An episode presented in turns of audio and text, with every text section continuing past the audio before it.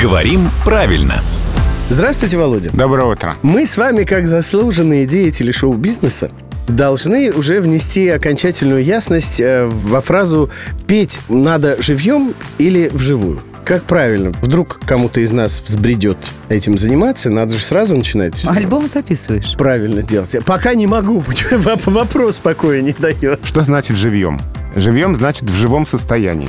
Ну, помните вот эту фразу «живьем брать демонов»? Да. Или, например, кошка-мышку живьем может съесть. Да. И- Или туземца пленника. Так. Ну, Кукан, тоже, например, Да, да, да. А в значении «петь не под фонограмму» употребляется наречие «вживую». А ведь как плотно вошло в обиход «петь живьем». Но, тем не менее, в словарях у слова «живьем» нет такого значения, поэтому в данном случае можно говорить об ошибке. Вот теперь можно за альбом браться.